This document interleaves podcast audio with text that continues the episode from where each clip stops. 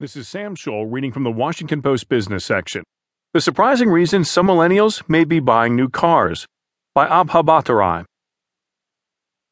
Services like Uber and Lyft have long been pitched as a replacement for car ownership. But a new report suggests that those ride sharing services may be giving drivers, particularly millennials, another reason to buy a car.